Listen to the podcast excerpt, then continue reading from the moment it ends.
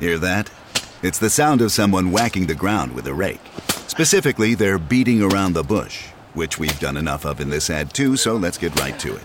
The new Moneymaker scratch off from the Ohio Lottery doesn't beat around the bush. Money Maker. Play the game and you could win money up to $2 million. With more than 88 million in prizes ranging from 50 to $500, Moneymaker cuts right to the cash. Lottery players are subject to Ohio laws and commission regulations. Play responsibly. It feels like we're all being told to go on this diet, take that supplement. Ozempic will give you depression, but you know what'll cure that? Weed. Or you could try to balance your hormones. At Science Versus, we're like, what the f is going on? Forget the crap online and listen to Science Versus. Just the facts. Oh, and a bunch of stupid jokes. What is a ghost's favorite fruit? Blueberries.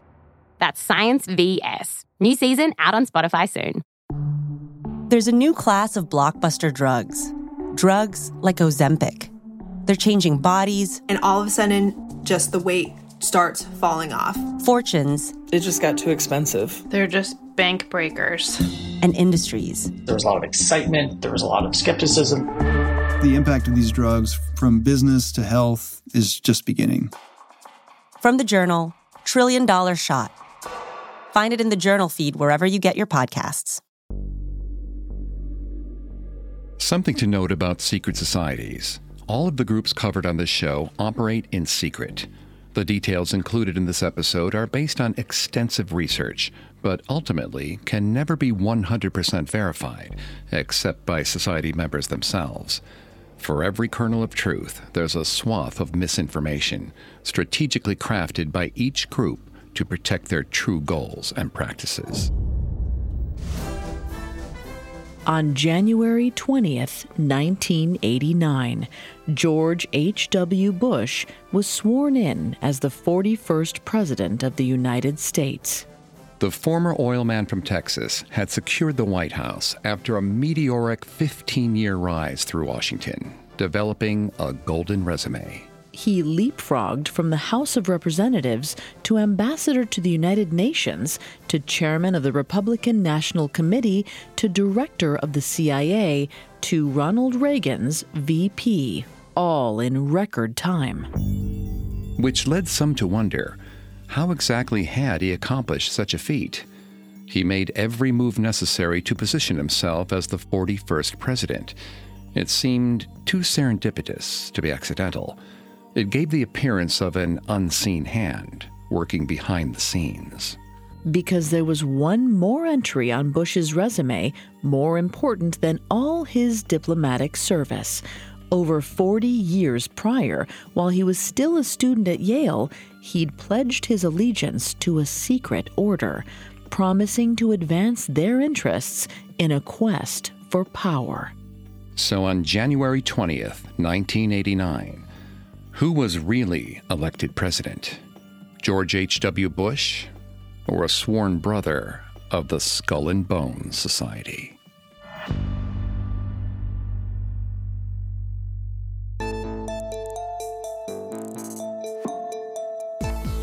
Hi, I'm Vanessa Richardson. And I'm Greg Polcyn. And this is Secret Societies, a Parcast original.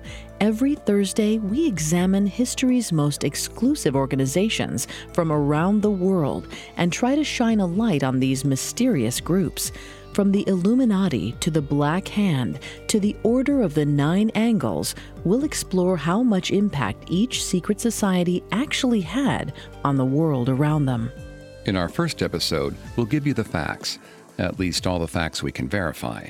Why each group was founded, how they recruited new members, their initiation rituals, and the secret meaning behind their symbols, known only to the loyal.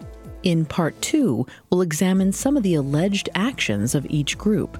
We'll try to parse what's real from what's rumor as we explore some of the most popular conspiracy theories surrounding each one. Last week, we explored the founding of the Skull and Bone Society in 1832. We saw how Yale's social hierarchy and elitism made it the perfect breeding ground for secret societies. This week, we'll explore some of the more popular theories about the skull and bones. With so many alumni positioned in the roles of power, does the organization have a secret coordinated goal for society? Once the Bonesmen leave Yale College, are they actively engaged in implementing a new world order?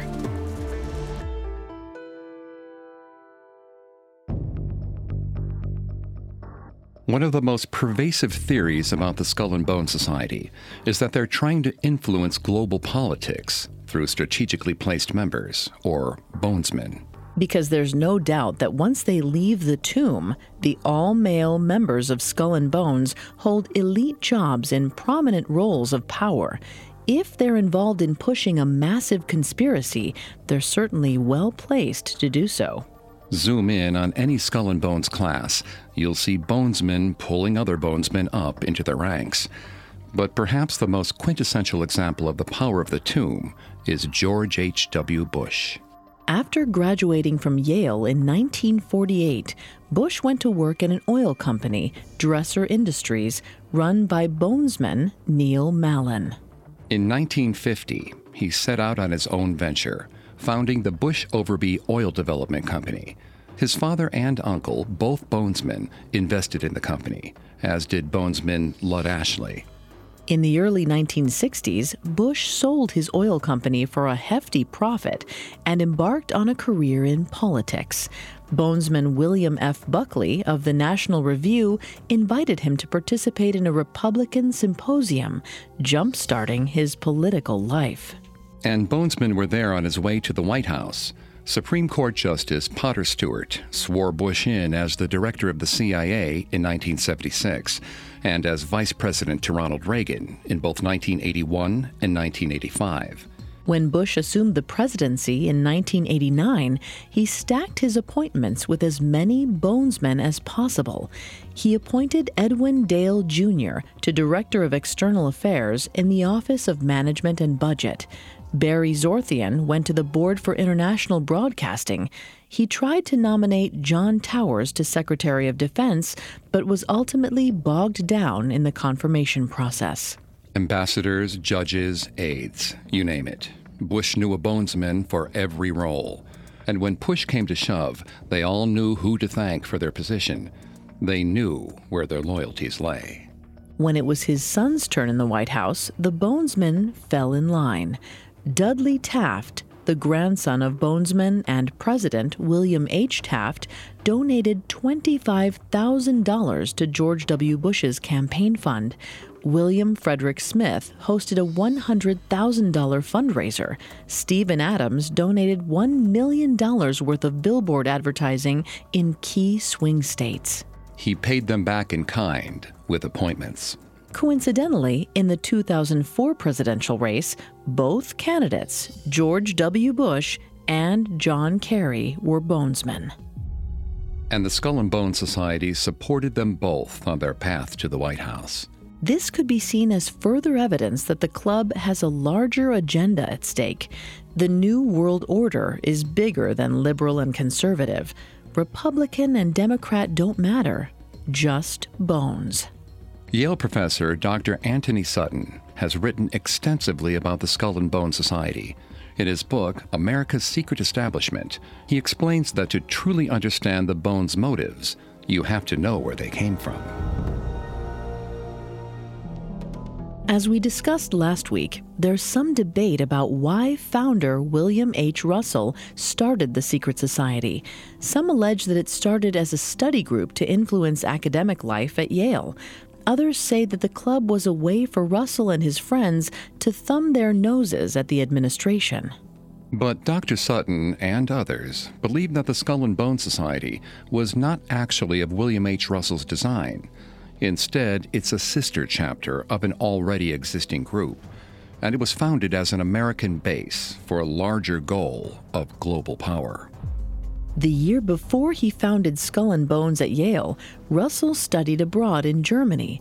Sutton believes that during that time, Russell was exposed to a German secret society, which were fairly common at the time. He possibly adopted their ideas and methodology and agreed to export them back to America. Members themselves admit that the name Skull and Bones is inspired by two German phrases, as we covered last week. And one of the club's ritual songs, recited at the close of every Skull and Bones gathering, is set to the tune of the German national anthem. But why does it matter if the group is a sister chapter to a German club? According to Dr. Sutton, in addition to songs and mottos, the Bonesmen adopted the Germans' philosophy of Hegelianism. In extremely simplified terms, Hegelianism is anti individual. Instead, practitioners believe in surrendering to the collective, to a higher power, to God. To give an abstract example, while individual words have meaning, when they're used together in a sentence, they have greater meaning and power even more as a paragraph, as a book, as a library. When applied to politics, God becomes the state. Like God, its power should be absolute and it requires complete obedience. Dr. Sutton summarized the state is supreme, and conflict is used to bring about the ideal society. Individuals find freedom in obedience to the rulers. If the Skull and Bone Society is truly a Hegelian organization, the implications of its vast reach into the halls of power suddenly becomes a lot more threatening. Each Bonesman believes in strict obedience to the leaders of their group and the goals of the organization, and believes that obedience to the state should be the goal of society. So, who's the leader? Who decides the goals? After studying the roster lists of over 170 classes of bonesmen, Dr. Sutton believes that there are 15 to 20 core families running the group, which he calls the Order. They're some of the oldest, wealthiest dynasties in America's history. Many of them can trace their lineage back to the colonies. Families like the Lords, the Phelps, the Bundys, the Whitneys, the Wadsworths, and the Tafts. Along the way, they've picked up some new money families the Rockefellers, the Harrimans, the Pillsburys, the Paynes, the Sloans, and the Davisons. Together, they dominate the government, industry, finance, education, media, and more. Under Dr. Sutton's theory, the same small group of wealthy elites has maneuvered throughout history to influence and control the state. If true, then 2004 was truly peak Hegelianism for the skull and bones. Whether it was George W. Bush or John Kerry who was elected President of the United States, the order won. If the Skull and Bone Society did model their philosophy on German Hegelianism, they wouldn't be the first well known group to do so. It also greatly influenced Adolf Hitler and the Nazi Party. And there are a number of links between prominent bonesmen and Nazi Germany. The Guardian reported findings from the U.S. National Archives confirming that as early as 1924, bonesmen funneled money to German businesses that funded Hitler's cause, thus aiding his rise to power. Not only did bonesmen support Nazi supporters financially, but many believe they also supported Hitler's views on eugenics and the master race. Based on these notions, one could argue that, while the Skull and Bone Society poses as a simple college fraternity, it might actually have roots as a white supremacy group, grappling for global domination. Coming up, the connections between the Bonesmen and the Nazi Party's race laws. Now, back to the story. Dr. Antony Sutton argued that when the Skull and Bone Society was founded in 1832, it adopted the German philosophy of Hegelianism as its guiding principle. With this in mind, the group is angled to dominate politics and industry to bring about the Hegelian ideal of an absolute state in America. Another notable group that subscribed to Hegelianism was the Nazi Party. Hegelianism believes that conflict is necessary to bring change. The struggle between a thesis and an antithesis will synthesize into a better result. One of the simplest ways to create opposition is to single out an other and create an us versus them mindset. For Bonesmen, it's in group versus out group. For the Nazis, it was the superior Aryan race versus the inferior lesser races. In the second case, the result of the synthesis would be a unified Europe led by the absolute German state, the Hegelian ideal. Ostensibly feeling connected by their like minded cause, several Bonesmen pledged monetary support to some of Adolf Hitler's financial backers in the early 20th century. One of the more notable names on the Skull and Bones roster is W. Averell Harriman. He was truly a jack of all trades, a business tycoon, a venture capitalist, a diplomat, and a politician. He served under four presidents, earning the descriptor of super diplomat. He was also on the board of directors of at least three companies while investing in several more. Perhaps his most well known business was the one that bore his name Brown Brothers Harriman. Today, it's one of the oldest and largest wealth management companies in the U.S. And since its inception, the firm has employed legions of bonesmen Prescott Bush, Knight Woolley, Robert A. Lovett, and more. By 1972, nine of the 27 managing partners at Brown Brother Harriman were bonesmen. But this wasn't the only financial institution managed by Skull and Bones. Harriman also established an offshoot bank around 1924 called the Union Banking Corporation. He formed it in partnership with Bank for Handel and Skapfart, owned by the Thyssen family. Fritz Thyssen was a German businessman and industrialist. He was also one of Adolf Hitler's largest financial supporters. His autobiography is titled I Paid Hitler. Through the banking partnership, interested Americans could deposit money into a Union Banking Corporation account, transfer it first to the Bank for Handel, then to the August Thyssen Bank in Berlin, where it was funneled to the Nazi Party. Journalists Ben Aris and Duncan Campbell wrote By the late 1930s, Brown Brothers Harriman and UBC had bought and shipped millions of dollars of gold, fuel, steel, coal, and U.S. Treasury bonds to Germany, both feeding and financing Hitler's buildup to war. We know this occurred because eventually the U.S. government caught wind of these exchanges. In 1942, they seized UBC under a vesting order, accusing the bank of trading with the enemy. And these suspicions were confirmed when investigators examined the UBC's records. They found an account in Fritz Thyssen's name holding $3 million, roughly $16.2 million today. But Harriman and his Bonesmen investors weren't just financially supporting the Nazis they were also profiting off their war crimes. Brown Brothers Harriman was a major investor in a steel manufacturing company in Poland called the Consolidated Silesian Steel Company, or CSSC. When Germany invaded Poland, they seized most of the factories and methods of industry. However, the American investors in CSSC and other Polish factories continued to receive dividends Hitler was hoping to persuade the U.S. to remain neutral in World War II by allowing them to benefit from the Third Reich's advancement. Brown Brothers Harriman appeared more than happy to do so. But the CSSC plant, like many factories in Poland at the time, was staffed with slave labor sourced from various incarceration camps, including Auschwitz. More unsettling, there's evidence to suggest that American investors were aware of the labor source because they fought to protect it. In January of 1944, FDR issued an executive order to take all measures to rescue European Jews. As part of this, he wanted to destroy the various concentration camps and their connecting railway lines through airstrikes. But the order was ignored after a group of American business executives, led by bonesman Prescott Bush, who pressured the government not to bomb the camps. It's been suggested that they wanted to protect their labor source to preserve their revenue stream. However, there's also another possibility beyond ruthless business acumen.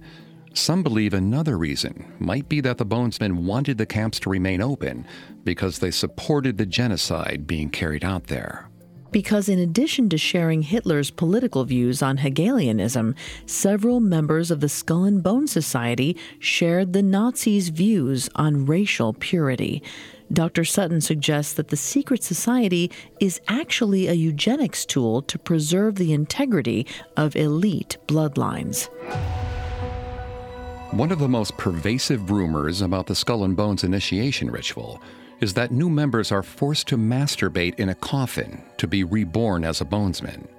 They're also compelled to reveal their entire sexual histories to their brothers. The jury is out on the first part. There's no hard evidence that ejaculation is a part of the skull and bones history, but there's overwhelming confirmation that new bonesmen are forced to reveal their sexual past. It's a process called connubial bliss. In the weekly meetings following initiation, one by one, each new member takes his turn confessing his complete sexual history. In Alexandra Robbins' book, The Secrets of the Tomb, the bonesman she talked to insisted that it wasn't as ribald as one might assume. While the first 20 minutes might feel like locker room talk, revealing details of past conquests, Eventually, it evolves into a larger conversation about relationships and becomes a bonding experience. One alumni explained there was nothing perverse or surreal or prurient, just a kind of open exchange. It's like TV's Ricki Lake. Now there's a national mania for purging thoughts at large.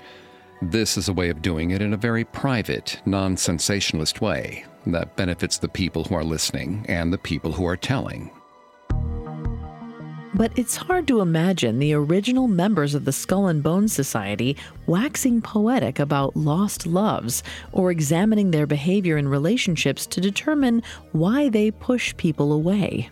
Instead, connubial bliss might have been as surface as it seems. They wanted to know who was an acceptable specimen to keep the bloodlines pure. Journalist Ron Rosenbaum echoed this explanation in his article, The Last Secrets of the Skull and Bones writing, the sharing of birth control and self control methods minimize the chance of a good man and future steward of the ruling class being trapped into marriage by a fortune hunter or a working class girl. And beyond keeping the core families consolidated, intermarrying again and again, Bonesmen have also supported applying eugenics to the masses. Dozens of them were members of the American Eugenics Society. In 1922, the Society opened a headquarters in New Haven, next door to Yale's campus. They supposedly felt it was important to be closely connected to an institution of higher learning to encourage men of science to pass on their superior genes. The group's founder, bonesman Averell Harriman's mother, Mary Williamson Averell Harriman. Mary Harriman, Averell Harriman's mother, was also an avid supporter of the Eugenics Records Office, or ERO. This was a research lab established by the Carnegie Institution of Washington Station for Experimental Evolution. Mary provided the majority of their funding for several decades. With her money, the ERO gathered data via surveys asking questions about a person's family history, education levels, and economic background. As P.K. Wilson outlined in their paper on the ERO, data was organized on family pedigree charts that contained information about the incidence of particular traits thought to be hereditarily linked. Special talents in music, math, sports, or invention were also recorded, as were subjective assessments of mental ability. The charts also recorded undesirable traits that had no genealogical relation whatsoever such as the incidence of multiple births and diseases like tuberculosis and syphilis. Using the data collected by the ERO, the Eugenics Society lobbied for forced sterilization legislation. In 1924, several states passed a version of the ERO's Model Eugenical Sterilization Law. It stated, whenever the superintendent shall be of opinion that it is for the best interests of society that any inmate of the institution under his care should be sexually sterilized, such superintendent is hereby authorized to perform the operation of sterilization on any such patient afflicted with hereditary forms of insanity that are recurrent, idiocy, imbecility, feeble mindedness, or epilepsy. But the law was applied on a case by case, state by state basis. This wasn't good enough for the Eugenics Society. They needed approval at a federal level. They got their chance in 1927. The Supreme Court upheld forced sterilization in the feeble minded in Buck versus Bell. The Chief Justice on the bench? Bonesman William H. Taft. Forced sterilization laws were adopted by 24 states in the first half of the 20th century. It's estimated that roughly 60,000 people were forcibly sterilized under the statutes laid out by the ERO. A large number of those treated were immigrants. One of the qualifications for sterilization, feeble mindedness, was determined by an IQ exam, the Stanford Binet test. But the test was only given in English, no matter what language the person taking it spoke. In addition, several of the questions used idioms that only native English speakers would really understand. Therefore, it skewed the results, and over 85% of the Russian, Jewish, Polish, Mexican, and Italian immigrants tested fell in the moron to imbecile range. With that rating, they were legally eligible for forced sterilization if they found themselves institutionalized for any reason. The high point of this Bonesman eugenics connection was the Third International Congress of Eugenics, held in 1932. Several Skull and Bones families were sponsors of the event. Now, three years into the Great Depression, rampant unemployment made the idea of population control suddenly mainstream. With so many people going hungry, struggling to make ends meet, maybe there really were just too many people. But in true Hegelian style, the Eugenic Society followed a principle of us versus them those worthy of procreating and those unworthy. In his keynote address at Congress, Henry Fairfield Osborn lamented In nature, these less fitted individuals would gradually disappear, but in civilization, we are keeping them in the community in the hopes that in brighter days they may all find employment. This is only another instance of humane civilization going directly against the order of nature and encouraging the survival of the unfittest. And who decided someone's fitness? Why, the state, of course. With the help of the folks at the Bonesman Run Eugenics Records Office. Also present at the 1932 conference was Dr. Ernst Rudin, a Nazi and co founder of the German Society for Racial Hygiene. The next year, in the summer of 1933, Rudin co authored the Law for the Prevention of Genetically Diseased Offspring. It was based heavily on the 1924 ERO sponsored sterilization law and targeted the mentally ill, the so called feeble minded, the physically handicapped, and those suffering from addiction. But unlike the American law, which was only applied to the institutionalized, Rudin's law was enforced in the general population. Genetic health courts were created to rule on various cases and determine if someone was fit to propagate.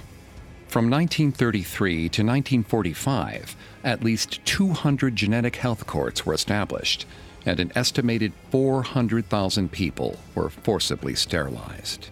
After World War II, once the horrors of the Holocaust were exposed, the concept of eugenics fell out of favor, but it didn't disappear entirely, and members of the Skull and Bones didn't completely sever their ties. In 1952, John D. Rockefeller III and Frederick Osborn, both of their families with ties to Skull and Bones, and both members of the American Eugenics Society, founded the Population Council. The Council is a nonprofit organization that focuses on contraceptive education, specifically in developing non white countries. They've held patents for several IUD birth control devices, including the Copper T IUD, Norplant, and Mirena. Under the guise of family planning, they offer to implant IUDs in women who otherwise wouldn't have access to reliable birth control. But this means that, in effect, the Council advocates for voluntary sterilization, primarily in people of color. In 1999, Chicago implemented a voluntary cash for sterilization program called CRACK, or Children Requiring a Caring Community. For $200, drug addicts submitted to either tubal ligation, vasectomy, or a long term contraceptive implant. Chicago used the Population Council's device, Norplant. Bonesmen have brought population control ideology directly into the government as well. In 1970, fellow Bonesmen and Congressman George H.W. Bush and Robert Taft Jr. served on the Task Force on Earth Resources and Population. They labeled overpopulation as the number one threat to America.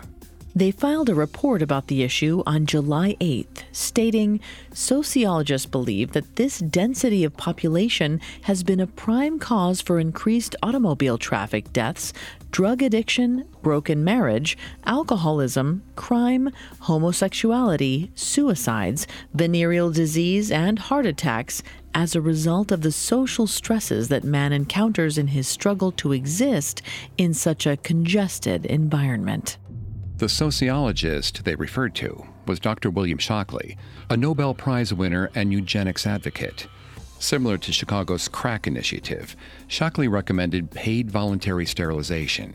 Anyone with an IQ below 100 should be given a lump sum if they agreed to be sterilized. According to journalist Edward J. Boyer, under Shockley's proposal, non taxpayers with an IQ below 100 would have been paid $1,000 for each of their IQ points under 100 if they agreed to be sterilized.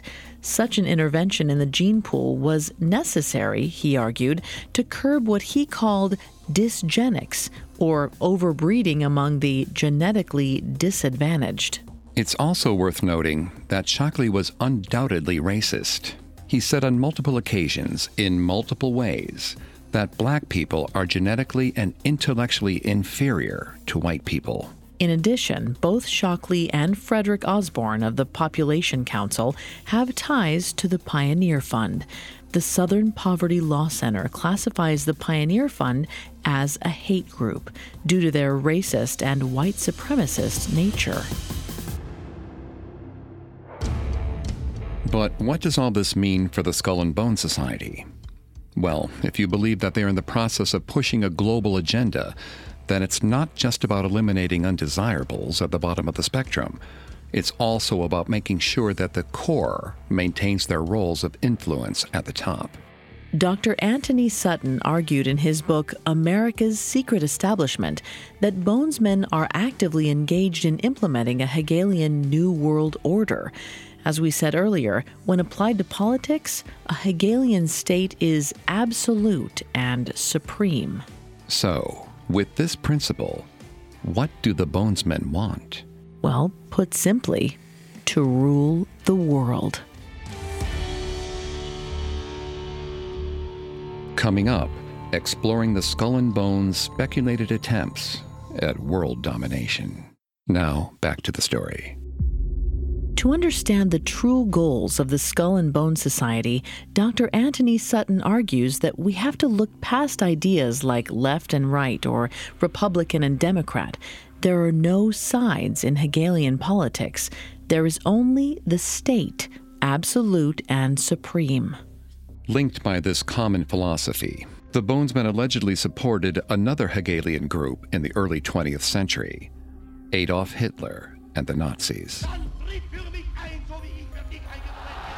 But another German thinker was also inspired by Hegel, Karl Marx. He also believed in obedience to an absolute state, but one that was in service of the people. In the Marxist version of us versus them, it's capitalist versus communist. And as a Hegelian organization, the Bolsheviks and Soviet Russia enjoyed the same financial support that Bonesman institution Brown Brothers Harriman offered to the Third Reich. Through the Ruscom Bank, investors funneled money to the fledgling communist nation. Eventually, Averell Harriman served as the U.S. ambassador to Russia. On the surface, this support appears completely illogical. Why would Brown Brothers Harriman, quite literally the embodiment of capitalism, help the Bolsheviks establish their anti capitalist republic? Well, as we said earlier, a key principle of Hegelianism is that conflict produces change, and whoever's in control of that conflict will profit the most. By financially backing both the Nazis and the Soviets, the investing bonesmen nudged Europe in the direction of World War II. As we mentioned, Hegelianism employs a concept of thesis versus antithesis. It's through the conflict of these two opposing ideas that a new, better solution synthesizes. Dr. Sutton labeled Soviet Russia as the thesis, Nazi Germany as the antithesis, and World War II as conflict. The synthesis that emerged was the United Nations the first step towards establishing a world governing body and a global state. Since its inception, two Bonesmen have served as the UN ambassador James Jeremiah Wadsworth and George H.W. Bush. Harriman's next Hegelian experiment was the Cold War. In this case, the opposing forces were Harriman's two different relationships with Russia. The thesis was his government role as an ambassador. In this position, he acted as a conduit between Stalin and the different presidents that he served under, giving them insight into the foreign leader's mindset and helping them to shape their policies accordingly. Harriman reported to Presidents FDR and Truman that he believed the Soviets posed a significant threat to America and democracy. Therefore, we had to beef up our defenses accordingly. Harriman is credited with setting the table for the Cold War. So, the antithesis to this was his business role as an investor in Russia. As we know now, the Soviet communist economy wasn't nearly as threatening as it was made out to be. It couldn't support massive industry. Stalin himself admitted that two thirds of the factories in the Soviet Union were backed by American financiers, many of them with ties to Brown Brothers Harriman. This means that Harriman was advancing two opposing agendas, both funding the continued advancement of Russia as well as actively warning the U.S. about their ever growing power. Thesis versus antithesis. But what was the goal? After the conflict of the Cold War, America synthesized as the dominant global superpower. Now, the U.S. government itself holds more global power than an entity like the UN. The American state practically represents the global state. Any action the U.S. government takes will have ripples on a global scale. And as we've established, the Bonesmen spent the better part of the 20th century completely infiltrating every piece of the American governing body. With the close of the Cold War and the repositioning of America on the world stage, they were primed to implement their new world order. And then, in 1988, Bonesman George H.W. Bush was elected president. Twelve years after that, his son took over the White House. Between the two men, America engaged in four foreign wars Operation Desert Storm, Operation Desert Shield, Operation Enduring Freedom, and Operation Iraqi Freedom. Under George W. Bush, the U.S. government enacted the Patriot Act. Similarly to the ERO sterilization law, it disproportionately impacts immigrants, non Christians, and people of color. And once again, it's all backed by Hegelianism us versus them, Americans versus the terrorists. And the state will tell you exactly who the terrorists are. In the time following both Bush administrations, the Skull and Bone Society has received more press attention and become more well known by the public. Therefore, it's lost some of the power that anonymity affords. When Dr. Sutton published America's Secret Establishment, he included the roster lists of every member inducted in Skull and Bones from 1832 to 2004. In the age of the internet, someone's bonesman status is now basically public knowledge. Therefore, the true power players of the Skull and Bone Society have likely branched out into new anonymous groups to better hide their goals.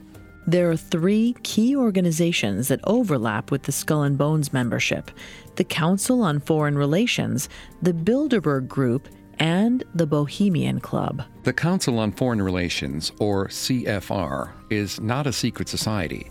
They provide their membership lists to the public. However, the sheer number of Skull and Bones members who are also in the CFR begs the question are they steering the group from the inside? The Bilderberg Group initially made its membership public but has since concealed their lists. Much like the Skull and Bones, members come from both sides of the aisle, lending itself to the idea that this is another group influenced by Hegelianism. It's not about left or right, it's just about power.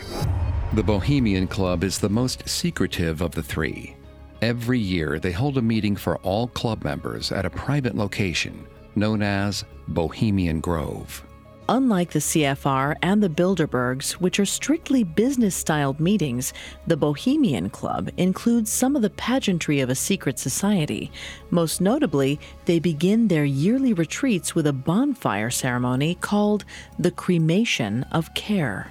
By diversifying into these other anonymous organizations, the Bonesmen are able to retain their power. Because, as we've seen, it's what goes on behind the scenes that has the most impact. Today, the Skull and Bone Society functions as most collegiate fraternities do. In the 1990s, they expanded their membership requirements to allow women to join the Bonesmen ranks. With so many of their secrets revealed, alumni lament that the Bonesmen have lost much of their prestige and aura. But this might be another example of members deliberately feeding misinformation. After all, no one really knows what goes on in the tomb. They could be robbing graves. They could be wrestling naked in the mud. Or they could be plotting to rule us all.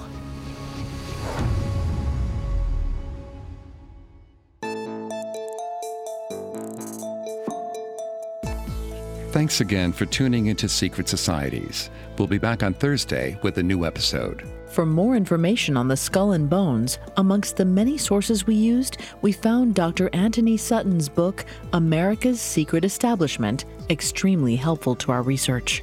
You can find all episodes of Secret Societies and all other Parcast originals for free on Spotify. Not only does Spotify already have all of your favorite music, but now Spotify is making it easy for you to enjoy all of your favorite Parcast originals, like Secret Societies, for free from your phone, desktop, or smart speaker. To stream Secret Societies on Spotify, just open the app and type Secret Societies in the search bar. And don't forget to follow us on Facebook and Instagram at Parcast and Twitter at Parcast Network. We'll see you next time. Secret Societies was created by Max Cutler and is a Parcast Studios original. It is executive produced by Max Cutler, sound design by Russell Nash, with production assistance by Ron Shapiro, Carly Madden, and Joel Stein. This episode of Secret Societies was written by Abigail Cannon, with writing assistance by Maggie Admire, and stars Greg Polcyn and Vanessa Richardson.